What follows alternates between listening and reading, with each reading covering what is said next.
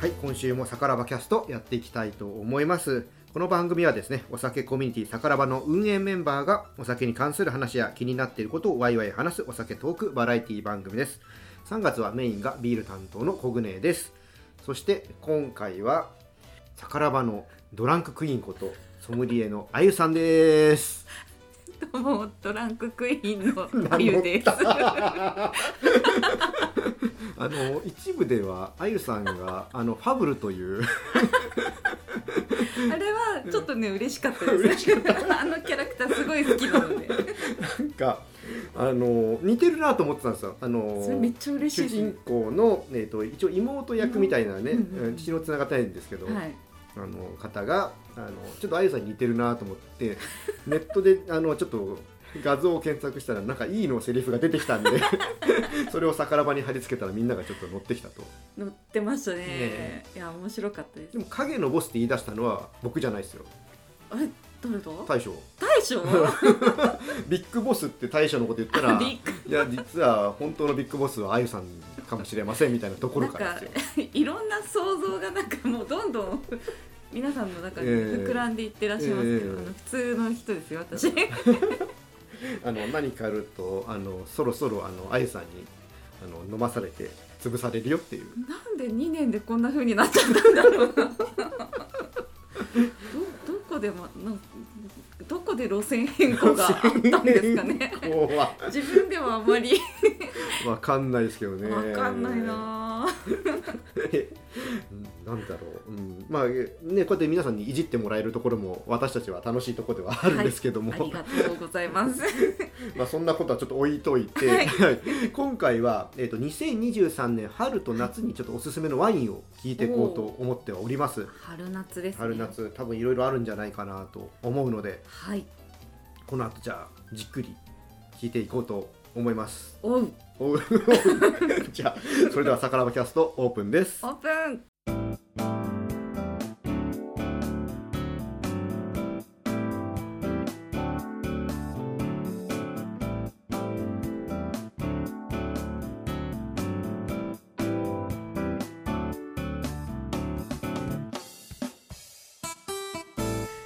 はい、さからばキャストです。今回はコグネートあゆさんでお届けしております。お願いしますこのテーマであの杉玉さんとはい。セルジョさんには聞いてきてるんですけど、あの杉玉さんの時に、はい。あのあんまりあの春って日本酒はなんかないらしくって、あそうなんですね。夏酒とか秋秋おろしだっけとか、まあそういうのはあるんだけど、春ってそういうのはないっていうふうにあそうなんですね、うんなんか出意外かもたんですよ。でその回なんかその新酒が出てきたりしてうん。蔵開きっていうはい。そういうおなんかお披露目会みたいなはい。イベントとかは結構あるそうで、うんうん。それはなんか春はこの時期とかは結構3月とか、うん。まあ、だから4月一部かかるぐらいまであるそうで、んんなんかそういう話で盛り上がったんですよ。はい。ワインってほら、えー、とボージョレーがあって、はい。秋じゃないですか、うんうんうん。なんか春とかそういうのってあったりするんですか？ああなるほど。確かにそう言われてみればワインのイベントで春。春ワインとかってあんまり聞かないイメージ。確かにやっぱりボージョレーもあるおかげで、なんでしょう。なんか秋冬なイメージですよねうんワインまあ、クリスマスもあったりするし。ああそっかそうですね。うん。クリスマス。確かに。そうですよね。春はそうだな。あんまりあの冬の寒い時は、まあ、ブドウの畑がお休みしてるうんうんうん。期間なので、あのワイナリーの仕事的にもそこまでなんだろうめちゃくちゃ忙しいわけではないんですけど、うんうん春になってくるとだんだんあの芽が生えてブドウの花が咲いてっていう、うんすごい畑が綺麗な時期なんですよ春って。でその芽の状態の時ってすごくデリケートなので、うんあのなんだろう、まあ、芽かきをしてこうななんて言えばいいのかな。芽かきって言ってわかりますかね。うんちょっとわかんないです。ブドウの芽がたくさん出てたら、うん。それぞれに実がなっちゃうんですけど。あ剪定するようなあそうです。ね、うんうんうん。そうなるとあのあの成長がいいものだけ残してみたいな。そうですそうです、ん。こう養分があんまり行き過ぎると、分散しちゃうからですねそうなん。です、うんうんうんこう旨味がギュッと凝縮しなくなっちゃうので、もうその時点からこう良さそうなところに生えてる芽をうんうん。残してあげたりとか、はいはい。あと葉っぱを取ってあげたりとか、うん。い、ろいろな作業があるんですけど、そこら辺春くらいからそういう作業が始まってくるっていう感じですね。だからワイン自体がこういうワインが出てくるとかそういうのはあんまりないわけですもんね。そうですね、確かになんかその瓶詰めするきタイミングっていうのは、うん。ワイナリーが決めるものなので、うんうんまあ、何月が多いとかっていうのは私もあんまりよくわからないんですけど結構その冬の間にするっていう人は他の作業があんまりなないい時間うん。にやるっていう方は多かったかなって思いますね。ねそんな中でどうですか？なんかこの春とか夏におすすめしたいワインってあります、いやもういっぱいありますね。おおちょっと今日はいっぱい聞いていこうと思うんで。とということで出てきちゃう？あら今回はすごいわあらまた綺麗な色？綺麗でしょ？うう。んやっぱりね春といえばロゼですよね。あということでちょっと継がせていただきますね。ーなんと今月はちょっと死因があすごいたっぷりついちゃった。さすがドランククイーン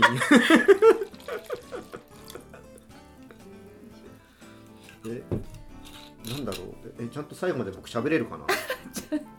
あこっち。でありがとうございます。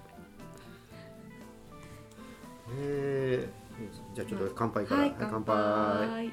綺麗ですよねね綺麗ですよね。うん薄い感じがまたいいですね。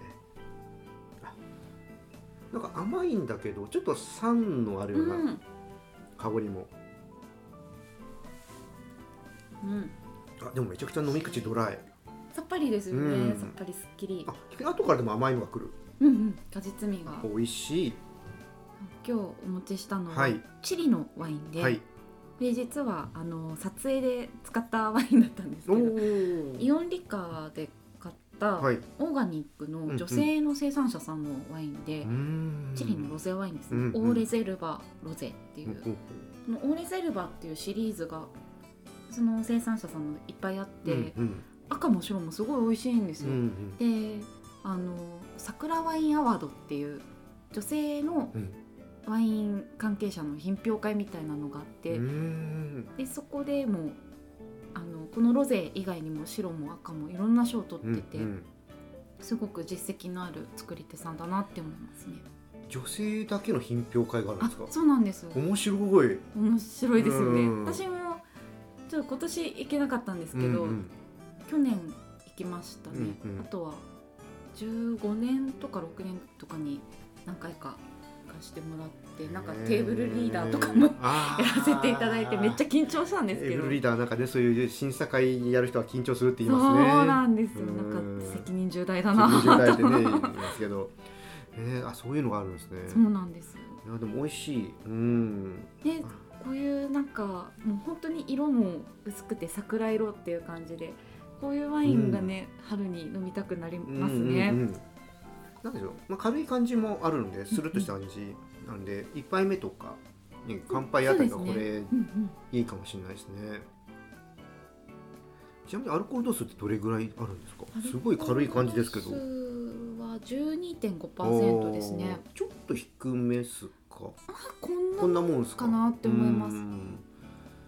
多分あの一般的にチリワインってかなり濃厚なタイプが多くって、うんうんうんチリワインの中ではやや優しい感じなのかなって思いますね。うんでもなんか本当ラベルもね可愛らしいんですよ。プルなんだけど、うんこのああのねお見せできないのがもうすごい残念なんですけど。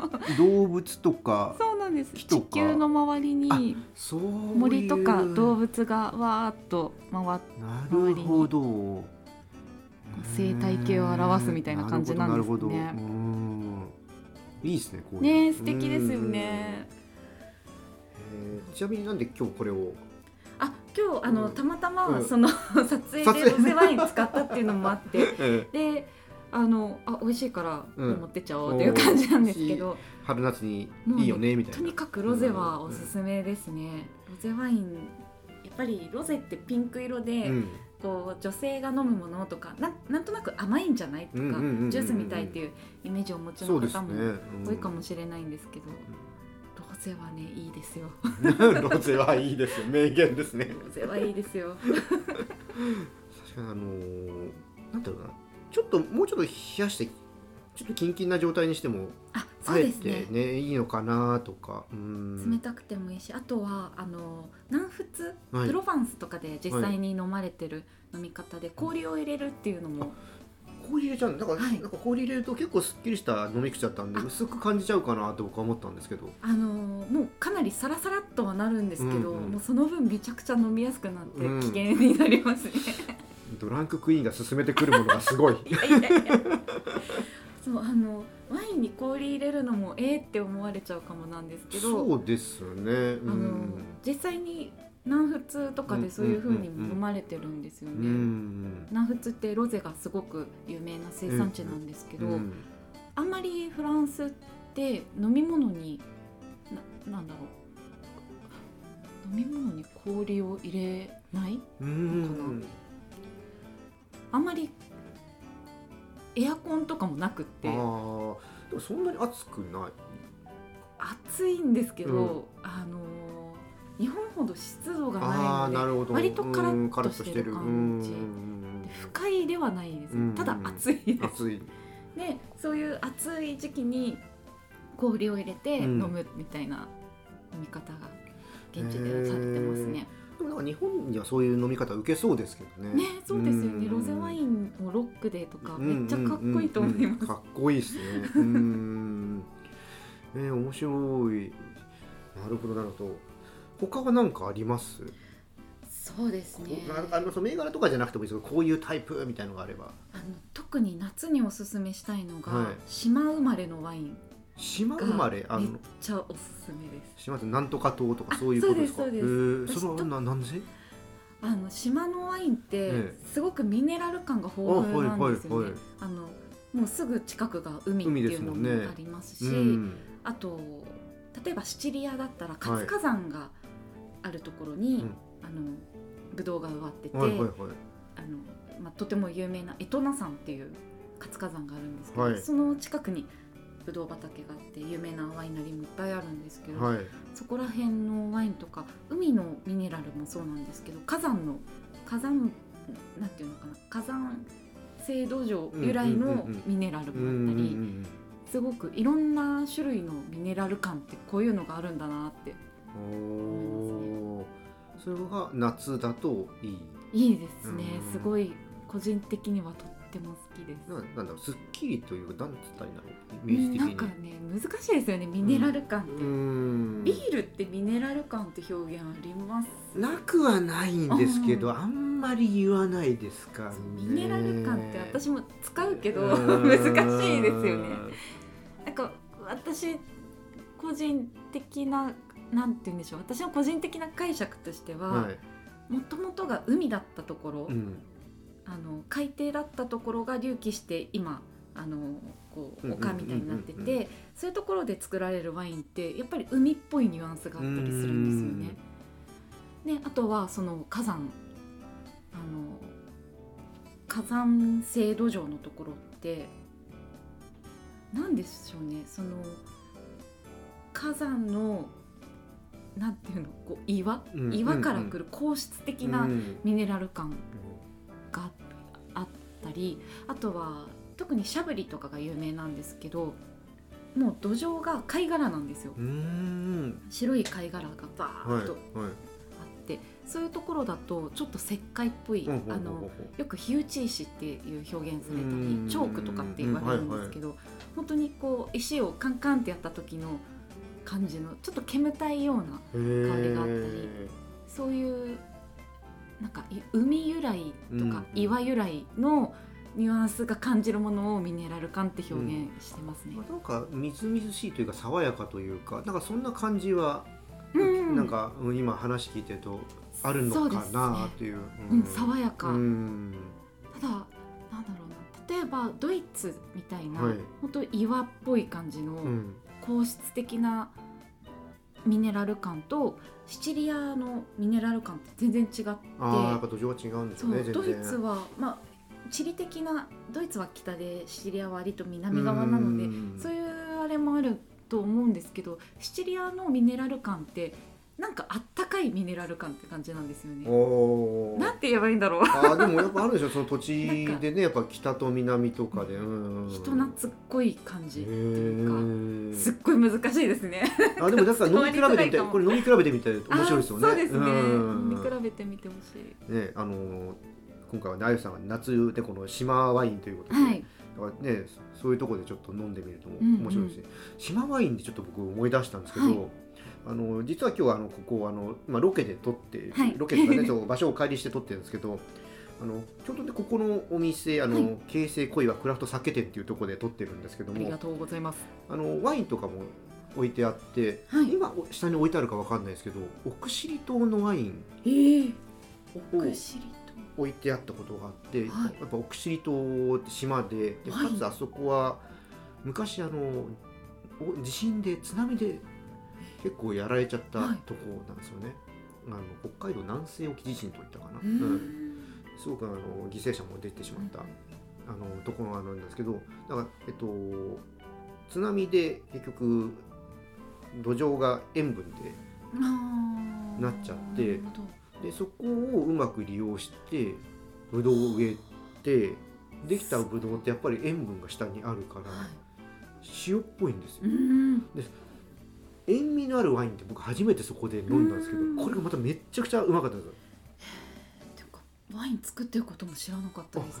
僕も当然知らなかったし、えーうん、だから僕の中でなんか一番いまだになんかワインで一番好きなのは何ですかって言われるとそれを出すんですけど、えーすごいですね。うん。最初のインパクトがすごくはい。て塩味のある今その島ワインで、ん。あのあそういえばと思って聞きながらちょっと思い出してたん。ですけど、えー、いいですね。えー飲んでみたい。飲んでみたいそうだいつかあゆさんにちょっと飲んでもらいたいと思って、えあのさからばが始まってもう2年経つのにまだ渡してないっていうー、。えー、えーちょっと自分でも探してみます。ええだからまあ白と赤もあったかなでも白の方がその僕はなんか塩味の感じはしっかり感じられてうんもともと白が好きっていうのもあるんですけど、はい。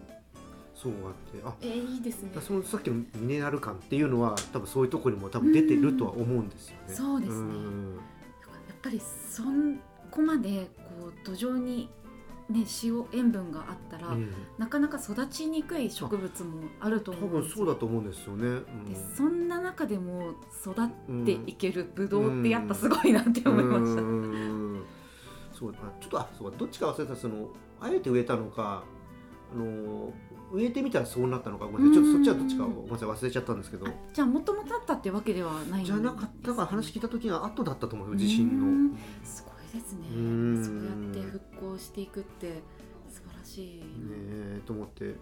もしかしたらそのなんか植えることによってその塩分が吸い上げられて土壌が回復するとか、確かあの東日本の時は、えっと、コットンかなんかを確かそういう土地に植えてやったかなっていう。えーうん。そうなすごいですね。で土壌回復かなんかを。知恵がすごい、うん。そういうそうやって回復していってで元のなんて言うんでしょう農作物が。とかできるようにするとか。へえめちゃくちゃ勉強になります、うまくだからそれをお酒に応用したらちょっと多分ちょっと塩味のあるビールが作れるとかうん。麦芽とかとかで。あそうですよねねとか。麦まあわかんないけどもう素人だから今適当に言ってますけどねお米とかねううんん。そういうのだったら面白いな面白いですね。うん。でもやっぱ果実味のところだから塩味がいいのかもしれないですけどね、うんうんうん。まあ、ビールにも塩味のあるビールあるんですけど。へえ面ん。白い。後で下にあったらちょっあ飲とみたいです。教えてください、はい。そう島だとあとね、うん。ギリシャのワインもねすごくああギリシャワインってね聞きます？けど僕でもギリシャワインって飲んだことあったかな？あんまり、まあ、今でこそ結構輸入はされてきてますけど、うん。ほんと最近なんじゃないかなって思います、うんうんもうすごい美味しいです。うん。ギリシャもいろんな点々と島がうんある国なので。うん。面白いですね。これからの時期にはいいですか？いいですね。もう特にうん夏おすすめかな。ちょっと濃いめなんですけど美味しいです。濃いとなんとなくちょっと飲みづらさみたいなのちょっと日本の夏だと感じちゃいそうですけど、そうその濃さをミネラル感がなるほどガシッと真ん中にあるのであなんて言うんでしょう。なんか濃いけどなんて言えばいいのかな。重たすぎないというか、ーうーん。なんだろう。こう余韻にベタっと残らない感じあかーなって思います。ビールっていうとやっぱりキレがあるみたいな。うんうん。そんな感じですね。感え飲んでみたい飲みましょう。飲みましょう。あのね本当ちょっとオフ会とかもねやりたいって言ってねやれてないから、そういう時にねちょっとですよ。なんかねいろんなそういうのテーマをテーマをねやりたいですね。夏酒みたいな夏酒。日本酒用語みたいになってますけど、うんうんうんうん。確かに。あそうか。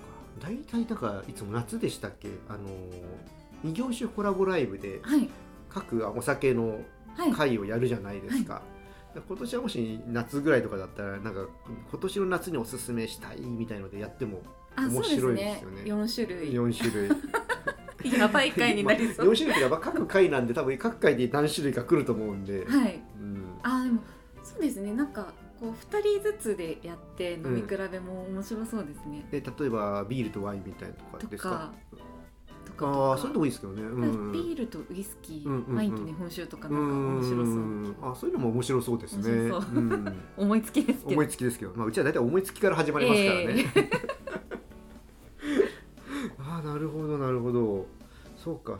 じゃあもうちょっと聞いてみようと思うんですけど何かあります？他に。この辺どう？みたいなのは。そうですね、あとは同じちょっとミネラルつながりになっちゃうんですけど、オーストリアドイツあたりとかもすっごいおすすめです。やっぱりちょっとヨーロッパ系の方が。あのすいません。私ヨーロッパが得意で。なるほどね。なるほどね。なるほどなるほど、うん。あんまり、あのチリアメリうんカうん。あたりはオーストラリアとかもそこまで詳しくなくて。そこ難しいですよね。じゃあ全世界にどんだけ精通できるかなんて、ね、本当にもうね大変ですよ。いくら愛さんがドランククイーンとはいえ あの多分愛さんがさもう23人いないと多分無理だと思うんで。そうですね、えで私がもうワインに興味持ったのがフランスワインイタリアワインからだったのでそうヨーロッパが、ね、私は詳しいです。うんなるほど。でえっ、ー、とドイツオドイツ。ーストリアがあーオーストリア。いいですね。めっちゃおすすめです。オーストリアとかはね聞くでも意外とドイツワインで僕多分あゆさんに出会ってからかもしれないですね。ドイツワインって聞くようになったの。あまあ、当然あるんでしょうけどやっぱドイツどうしよう。ビールってイメージが強すぎたので ね。僕の中では。そうですよね。ドイツはあのもう歴史もすごくあるんですけど、はい。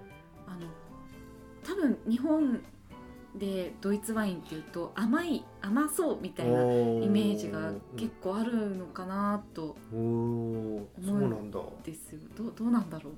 ドイツワインってなんか甘いんでしょ？うみたいな。ーん。これってドイツワインの格付けが、うん。今はもう変わってるんですけど、はい。あの甘さで格付けがされてたみたいなあ。時期があったへんですよね。えでだからといっていいってわけじゃない格付けだったんですけど、はいその甘さの格付けがあったので、うん甘いほどいいみたいななんか印象があったっうんうんていうのはあるかもしれい、ないですね。そういうのもあってこうドイツワインって甘いみたいな。うん。あとはまあもちろん甘口の有名なものもあるのうで、ん。けどドイツワインにすごいキリッとした美しい白ワインとかもねいっぱいあるのでそれこそミネラル感硬質的ななんか岩っぽい感じのミネラル感が特徴かなって思いますねドイツは。そうするとちょっと男っぽいっていうか。あー確かにスマートな感じかもしれない。いちょっと柔らかいというよりはシュッとした感じ。そうですね。うん。シャキッシャキッと。シュッとした感じ。う あんのドイツのなんて言うんでしょうボトルもこうシュッとしてるんですよね。うん。こう背が高くて首が長くてシおュッーみたいな。それもね見た目も美しいしドイツワインいいですね。あれ YouTube とかでドイツワインの特集とかってしたことはありましたっけ、えっとドイツっていう特集はないんですけど、うん。ドイツワインはちょこちょこご紹介してますね。へえだからなんかいつか国限定のやつもまたなんかあんま取り上げてないところがあったらやってほしいな。いいことを言ってくださいました。今回の撮影で、もうさまさにそういうあ。今回チリワインっていうあれでやってみたんですけど、え。ちょっとこれからそういう企画もやってみようかなとえねえなんかワインもほぼほぼ世界中にありますもんね。うん。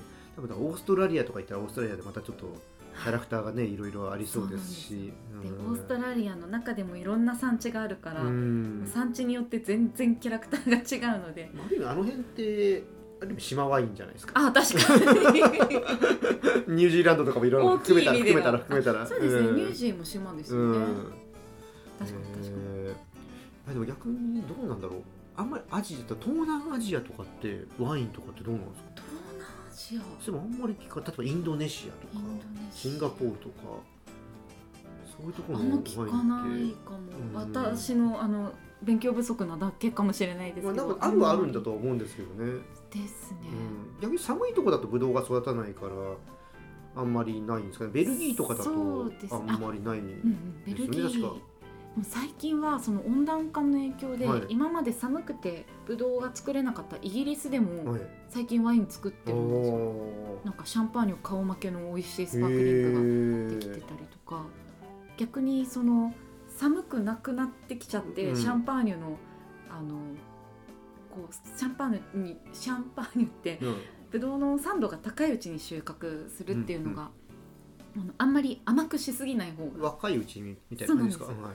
なのであのイギリスの方がいいんじゃないかみたいな言われてきたり。あーでもこの辺はきね気候変動によってまた変わるんでしょうしそうねですね。気候うは、ん。なんか私がフランスにいた時にあのブルゴーニュっていうところにいたんですけど、はい。えー、とボルネーという素晴らしい赤ワインの産地があってなんですけどその時期ものすごい氷が降って、うんうん。もうボルネーの村あの畑が壊滅的になっちゃったんですね。でで3年くらいも連続でずっと氷が降ってて、もうボルネーのワインが作れないみたいになって、でそれがなんでかっていうとその近くの山のてっぺんの木を切ったからみたいな。それで氷が降るようになったとかっっていうのも言われてて、うん。もうとんでもないなと思って、うんねそういうのも影響しますからね。すごい話ですよね、うん。そこの木を切ったから氷がこっちに降るようになるとか。変わっちゃいますからね、うん。そう逆にビールはホップが寒いとこじゃ育たない。あ植物って言われてたので昔は平地とかだと長野県ぐらいが日本だと限界って言われてたんですけど、へー。今沖縄とかでもやり始めたりとかしてて、それはそのあったかい気温に順応してるホップが生まれてきてるっていうもあるのかもしれないんですけどあのなんでしょうね。なんかやり始めてあへのーまあなんか商業的なレベルまでは行ってないですけども、はい。うん、一応なんか育ってはいるみたいな。えー、すごいですうん。ねそれでもう小さい規模で自分でクラフまあトビール一回仕込みとかぐらいだったらできるとか。すごいですうねん。あでも私の友人が島根でホップ作ってますね。どのあたりですか？島根。うん島根。西の方ですか？浜田とかっていう方ですか？浜田ああじゃあもしかしたら知り合いしてあの僕は間接的に知ってる人かもしれないですね。あなんとまあ。ええ。あそっか島根、はい、まあ、しばらく僕は松江ですけど。あそっかそっか。松江もあの作ってますけど。うん。もしかしたら。はい、知ってる方かもしれませんね。のそうだ多分島根でもそうやって松江の方がやもう十何年やってるのでうん。そこから多分やれるっていうのは多分あってで多分つながってるから業界でこういうふうにやればいいよとか多分指導とかお教えてもらってるのは多分あるのかもしれないんで、うん。収録後にちょっとお名前を聞かせていただきます。あぜひぜひぜひ。てなわけで今回はねこんな感じでちょっとだいぶ脱線はしてるのかもしれませんけど あの僕の中では島ワインという島ワイン。そのあたりをちょっと今年はねちょっと飲んでみようと思います。よろしくお。願いします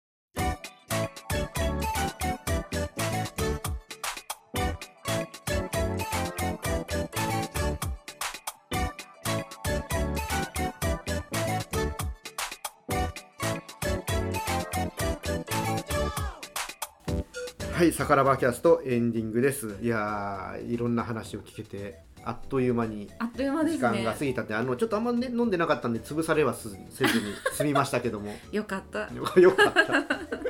ちなみに今年は何人ぐらいメンバーを、ちょっと何言ってるかわかんないですね。たまにサカラバのメンバーがあの減る時があるんですよ。あそうなんですね。あれはもしかして私のせいじゃないです。あ違いますか？そっか。知らないうちにああゆさんにちょっと ちょっとついていけないんで。ひどいな。ああのもう僕の楽しみは皆さんをいじることということで。そうですね。はい。でもあのー、あゆさんいないところではあゆさんいじられたりしてますからね。あえあ、後から聞いて。後から見てやりやがったのやり覚えてるよと。覚えてるよって。怖いな。あほら逆らばキャストの収録僕大体僕が入んない時も僕ほら収録にはい。あの入ってたりすることあるんであんまり僕いじられること少ないんですけども。確かに。逆に今度怖いのいるとこでいじられるのかな、でもね小暮さんうん、やっぱいじりがいがあるのが大将とまあ私なんでしょうね、あの反応が、まあ、大将は切り返しが確かに面あの切り白いから返しが欲しくて確かに。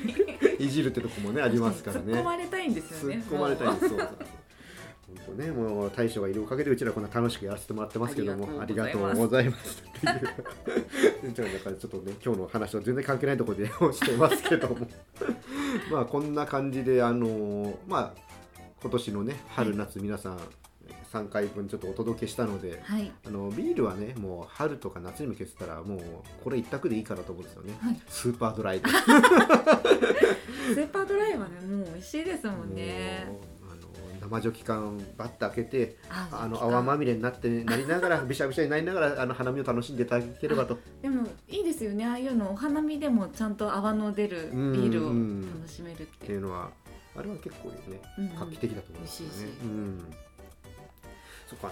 この間あの前回あのセルジオさんの時は、はい。ちょっとあの小瓶みたいに入れてくやつ。うんこれあるといいですよねって話したんですけど。確かにウイスキーがそうやって持ち運べるのいいですよね。ワインはどうですか？なんかワインって、まあ、ウイスキーとか日本酒とかにないわけじゃないんですけど、はい。このラベルまでなワンセットボトルとそこまでがなんかワンセットみたいなイメージもなんとなくあるんでそういうのに入れちゃうとちょっとなんか味気ないのかなっていう。気もしなくもないですけどどうなんですかね。どうなんだろう、まあうん。あんまりあの結構変質しやすいものなので、はい、なんていうのかな。あんまりこう移し替えて持ち歩くっていうこともあんまりおすすめはできないんですけど、えそうですね。まあでも今は缶ワインもありますし。そうですよね。うんうんうんペットボトルのワインもありますし、うん。それこそお花見でまあもうそろそろ大人数でも大丈夫かなって感じなので、そういう時はバッグインボックスの箱ワインあ。とかもめちゃくちゃおすすめです、箱ワインいいですね。うん。うんこう片手に持って、うんうんで飲んだら畳んで あそうですね。コンパクトにそうですね。ね廃棄も楽なので。はいいいですね。箱ワインおすすめですね、いやーこうやって話してたらいろいろとなんかどんどんね酒に詳しくなります、あのちょっとそのなんだろう。酒あのお酒ライフか、はい。それが、うん、詳しくなりますね、うん豊かになりますね。ね。ね今年はぜひオフ会とかもやりたいと思うのでねやっていきましょう。実現したらぜひ皆さん来てほしいと思います、ねぜひお会いしましょう、はいということであゆさんありがとうございました。ありがとうございました。じゃあね、この酒場キャストでは感想とか質問お待ちしております。本当ね、リクエストが欲しいんです。リクエストはい。お願いしますなんかこういう話をしてほしいとか、こういう話を聞きたいとか、質問ね、どんどん送ってもらえればと思うので、よろしくお願いします。お願いしますあとはね、フォローとかもしてもらえればとはい思うので、よろしくお願いします。お願いしますはい、ということで、じゃあ、また来月は順番でいくと、あゆさんがあそうですねメインですかね。はい前回覚えてます？僕に振ったの。おお題。えああのペアリングでしたっけ？前回前は回。夏ぐらい？あ前回は12月です。あ、12月、その前だじゃあ、その前だ。あのかき氷。どんな難題が、あの ぶち込まれるか楽しみにしております。楽しみにしててください。